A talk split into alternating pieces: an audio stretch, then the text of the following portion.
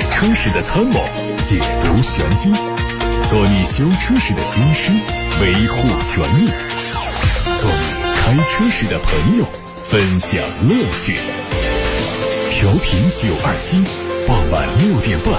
董涛说车，只和车友在一起。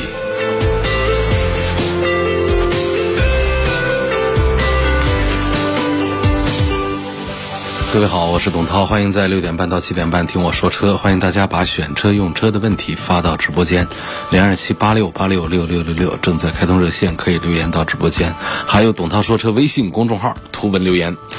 看新闻，有传言说上海地区将在机动车驾驶人考试科目中增加电动车的内容。上海地区作为首站试点城市，率先执行新政策，未来将在全国范围内执行。六月一号前报名将按照现行的驾考政策执行，不受新规影响。六月一号报名之后的学员全部按照新规则执行。具体来说，科目一、科目四的题目是翻倍，增加了电动车的驾驶知识。两科目的题目数量总计将会达到三千道左右，意味着考试题库的数量大大增加，甚至有可能达到惊人的五千道题。同时，为了提升学员驾驶能力，提前掌握电动汽车的相关驾驶技能，科目二、科目三还将增加电动车驾驶考核的项目。目前还没有相关部门来证实这个传闻，驾校也表示没有接到这样的消息。总体来看，电动车新规将会导致题目增多、项目增多、考试变难、学费上涨、拿证时间长等问题。虽然驾照更难拥有，但是这让所有准司机们对驾驶和生命安全有了更大的敬畏之心，这才是驾考的意义所在。海外媒体曝光了一张全新宝马五系的渲染图，预计明年二季度会亮相，二零二四年正式发布。从图上看到，前脸是换上了四系同款的巨肾格栅，头灯组也更加狭长，前杠的棱角更加分明。有消息说，新车内部全液晶仪表和中控屏的尺寸更大，分辨率更高。动力上仍然提供 二点零T 和 三点零T 发动机，另外还可能会增加纯电动版本的 i 五。无独有偶，近来有一组疑似宝马中期改款三系的渲染图也在网上流出，前脸同样是采用四系同款的巨大的双肾格栅，由此看来，这样的前脸设计会成为未来宝马的家族化风格。不知道这样越来越大的进气格栅要多久才会被消费者们接受。全新梅赛德斯迈巴赫 S 六八零 正式发布了，海外起售价约合人民币一百四十三万六千九，预计明年上半年会上市。它采用了 六点零T 的 V 十二 双涡轮增压发动机，并且配备四驱，最大功率有六百三十多匹马力，这也让它成为首台同时拥有 V 十二 发动机加四驱系统的奔驰轿车。而轴距则比现款的 S 级的数据加长了十八公分，达到了三米三九六。它保留了迈巴赫的很多经典设计，比如说在双色车身、竖条状的中网等等方面。相比奔驰 S 级，它采用了立体型的多副轮毂，壁柱还是包裹了镀铬的装饰条。而想要在外观上认出它来，依然是可以记住后门的三角窗在 C 柱之上才是真正的迈巴赫。今年上海车展上，极客品牌发布了旗下的第一款车型零零一，售价是二十八万一到三十六万，首款车型就打入到中高级纯电轿车市场。另外，极客品牌还将在二零二三年之前推七款新车，涵盖了 S U V、 跨界车以及 M P V。 首款 M P V 会在年内发布，它的代号叫 E F 一 将定位是大型的 M P V， 车长可能超过五米一，轴距保持在三米一到三米三之间。谍照信息看到，它的设计非常中规中矩，整体造型和目前主流 S U V、 M P V 的理念都很相同，都是方方正正的感觉。另外，它和极氪零零一同样是浩瀚架构来打造，在三电、在智能、在自动驾驶和安全等方面都能够实现技术共享，综合实力可能会媲美极氪的零零一。有消息说，新款的二零二一款理想ONE将在五月二十五号首发上市，引发很多网友的关注。上市后的价格可能会提高。从此前曝光的信息看，它外观增加了蓝色、绿色两款车身配色，原来的雾灯区域增加了转向灯和转向辅助灯。另外呢，也会升级毫米波雷达，匹配全新的摄像头模块，提供四款轮毂的新款式。新款车型改变了方向盘的造型，并且增加了触控操作，车机系统也会有升级，动力系统还是延续现在的总成，售价可能会超过三十五万元。奇瑞汽车的神秘新车渲染图也出现了，它的代号叫 X C， 造型和奇瑞现有车型很大不同，将成为奇瑞 四点零 产品进化之后的第一款车型。从渲染图来看，它的前脸用上了很大尺寸的中网，灯组也是分体式，溜背的造型是悬浮的车顶，腰线直接连通到后灯的轮廓设计，非常显得年轻。贯穿式的尾灯组也是采用了彼此独立的竖直的线条，非常具有辨识度。有报道说，长安、华为和宁德时代联手打造的高端品牌最快本月就会正式发布亮相。长安汽车执行副总裁在接受媒体采访时透露，长安新能源和 A B 汽车是两个独立的运营公司，拥有不同的产品品牌和产品区隔，为不同的细分市场客户提供产品和服务，并且有独立的上市计划。据悉 A B 品牌将会推出五款新能源汽车，首款车型是高端纯电动 S U V， 这个车型的产品定义由长安负责，搭载华为的智能座舱平台 C D C、 自动驾驶控制区域 A D C 和部分三电零部件。起亚的全新狮跑可能在今年的六月份发布，正式的发售时间在今年年底或者是明年年初，未来可能会继续以 K X 五 的名称在中国投产。它换上了全新的多边形大灯，内部有折线型的 L E D 日间行车灯，大尺寸的进气格栅和 K 五 凯酷非常的相近。最后是力帆的消息，力帆科技发布消息说，公司会重新启动汽车业务，随着首款换电新车型力帆 八零 V 在两江新区量产下线，标志着力帆已经走出病房，重新回归正常，并且步入到新的发展阶段。力帆 八零 V 实际上就是枫叶 八零 V 的换标，基于吉利的换电平台打造，是吉利汽车旗下第一款采用换电模式的电动车。在经历卖身、破产等一系列闹剧之后，力帆又回到了造车的跑道上来。各位，刚才听到的是汽车资讯，我们来解答大家的选车用车问题。先看来自董涛说车微信公众号的话题，有位朋友问到说，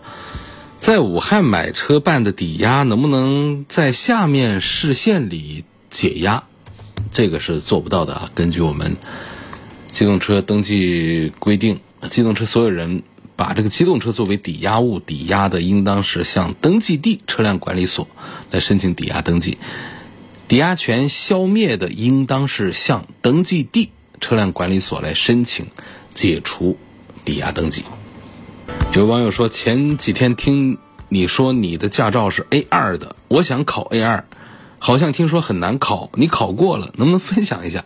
我哪知道怎么回事，我这是二十多年前考了一个 A 二 的驾照，当时也不知道是报什么，反正就是天天拿着一个东风的一个大货车天天开，最后开会了，然后发了一本驾照，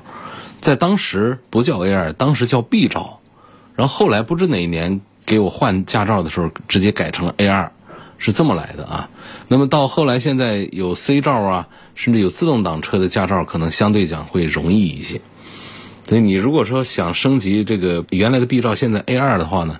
就直接到那个驾校去咨询一下就可以了啊，我这情况已经不了解了。陈先生说，希望从配置方面对比一下大众的 I D 四 还有极氪的零零一，问主持人这是否试驾过 I D 四 这款车，是否值得买？这 I D 四 这款车啊，我们汽车工作室的几位主持人通通的都试驾过，大家的印象还是很不错的。作为这大众这样的老厂家，那做一个纯电动的产品，可能它的存在感并不强，但是你去开它，你还是会感觉它的完善度是相当高。相对于我们的新势力造车、自主品牌造车来说，大众的这个纯电动的 I D 四 作为它的第一款纯电动车，起点还是比较高的，包括它的续航里程四百公里、五百公里也都有。价格呢，我觉得优势小一点，大概是在二十万出头，也叫补贴后的售价，也叫经销商的一个参考价格。配置方面这个不重要啊，我们电动车基本上像安全配置呢都是比较齐全，基础的娱乐消遣的配置也都有，而且我们的电动车呢会比燃油车更关注这一点。因为电动车未来的发展方向，它其实不仅仅是一个车，它是一个移动的互联网端口。这个端口可以解决我们的很多问题，通讯问题已经简单的方案了，也包括了我们的娱乐系统，这是大家非常熟悉的，甚至还包括了我们家庭联网控制系统，比方说在车上就可以安排家里做饭、开灯、开窗，包括扫地机器人等等，还有我们路径的规划，还有我们其他的一些在行驶过程当中路线的选择、美食点，还有商场的很多、停车场的很多推荐，这在今后呢都会作为我们车载互联系统的一个标准配置。那么在这样的一种趋势之下的话，我们现在的电动汽车不可能说像过去的燃油车一样用一块小屏只解决一个听收音机的问题，现在的屏呢拿出来都是很像话的。那么除了一个安全配置，除了一个基本的一个娱乐信息配置之外，我们还有哪些配置是觉得不可割舍的呢？我觉得都很少了。因此我觉得如果我们要选一个二十万左右的一个大牌的一个纯电动的产品的话呢，大众的 I D 四 系列我觉得其实还是值得看的。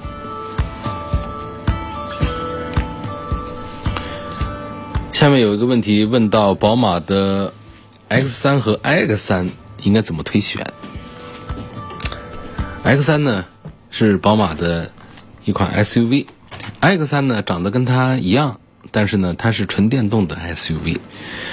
我在这儿要说一句话呢，就是其实 B B A 啊，奔驰宝马奥迪啊已经非常用力的在制造纯电动车，但是呢没有哪一款卖得好的，因为他们在市场上的存在感都非常的弱。我们不管是看奔驰家的 E Q C， 宝马的 X 三 呢还是什么，就是它的销量都是比较落后的。而反过来看我们特斯拉的 Model 三 也好，蔚来也好，甚至包括理想啊，这些在市场的销量都还是很不错。那么 B B A 造的这纯电动车为什么在国内不是太受人待见啊？为什么连毫无造车底蕴的新的造车势力都不如呢？首先我们看啊，在卖的 B B A 纯电动车大多数它都是在燃油车的基础上改来的，这是最大的原罪。尽管纯电平台不能决定一切，但是大体上它决定了电动化产品的潜力。除了电池排布空间和轻量化的水平，车内空间、造型上的自由度，还有电子电器架构平台的集成化程度，原生电动平台上诞生的产品都会更加的有优势。而在有改电的 B B A 纯电车上呢，大家可以发现它们的外观内饰和燃油版几乎一样。呃，这个就其实让我们很多的买主呢会觉得没有新鲜感，因为它和特斯拉等等一众的新势力造车那种所具备的科技感和个性感的外观有了很大的差异。呃，另外呢，在其他消费者所看重的方面，像有改电的 B B A 的电动车也没有出现出它的优势。比方说刚才提到的奔驰、宝马的这样的产品，他们都没有采用那些高能量的密度电池，续航里程都很难突破五百公里，跟主流的电动车起步六百公里往上六百八百公里的这种续航里程有明显的差距。还有软件体验不佳，智能化优势不足，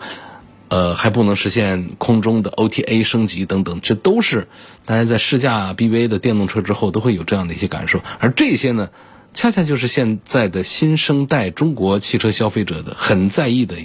一些问题。另外呢，就是产品力不足以支撑它高昂的定价，这是 B B A 旗下的纯电动车啊，它往往得不到市场认可的一个重要的原因。有位网友叫王向阳，他说我今天去了华中车展，想给老婆买辆车，看了日产的骐达、本田的飞度、欧拉的好猫，市区接送孩子用，偶尔跑个长途，拿不定主意，希望能说一说买哪一个合适一些。我觉得这当中呢，欧拉好猫是一个特立独行的一个物种，它是一个电动车，而且呢它特别的卡通，特别的可爱。厂家定位呢几乎是把它卖给女生们作为代步用的车，所以给老婆买一辆这样的市区接送孩子用的一个纯电动的欧拉好猫，我认为是一个更明智的选择。它相对于买一个油车也好，买一个骐达也好，我们首先得到的不同的点就在于它复古的造型。另外呢，他们在配置和内饰的用料、色彩做工的精细度方面，相对骐达和飞度来说也都有不同。最关键是在驾驶的感受上，虽然它是个电车，通常来讲电车和燃油车驾驶感受是有很大的不同，电车会很平顺，但是它的好感是弱一些的，它没有燃油车开起来那么的有意思。但是在欧拉的好猫上，我们实际试驾体验发现，它和燃油车非常的接近。比方说我们松开油门之后呢，一般的电动车啊，它会非常快的减速，也就是它那种滑行的距离不够长，让我们觉得和燃油车有很大的区别。燃油车松开油门之后呢，它的滑行距离会更长一些，而电动车松开之后马上就会减速。但是在欧拉好猫上面，它巧妙的调节了以后，其实开起来的感觉不仅仅是松油门、加油门、踩刹车、松刹车，整个的驾驶过程如果不提醒的话，你会觉得它就是一款燃油车。而且它的续航里程满足我们室内接送孩子上下学，满足一些基本的长途来说都没有什么问题。所以我建议这位朋友，你可以重点关注一下欧拉的好猫，价格从十万到十四万，我认为还是值得一看。下一个网友说，我想花二十万以内买一个合资品牌的燃油的 S U V， 希望能够关注一下。我不考虑保值率，不考虑保值率，我给你推荐一个车啊，东风雪铁龙的天翼 C 五 Cross。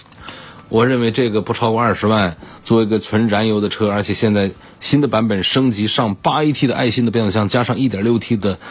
涡轮增压发动机，这套动力组合既有一定的档次，而且又非常的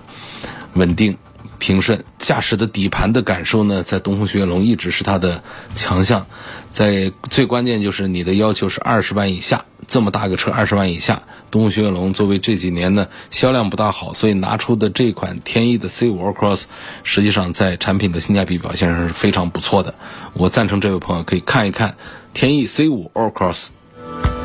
我们接下来的问题呢，来自八六八六 六六六六，韩先生说，我平时在市区开车啊，对车的动力要求不大， 四 S 店给我推荐了奔驰的 E 二六零， 这款车的动力呢由 一点五 T 升级到了 二点零 T。 另外我还去国博车展上看过，参展车商说 E 二六零 比 E 三百 还优惠四万块，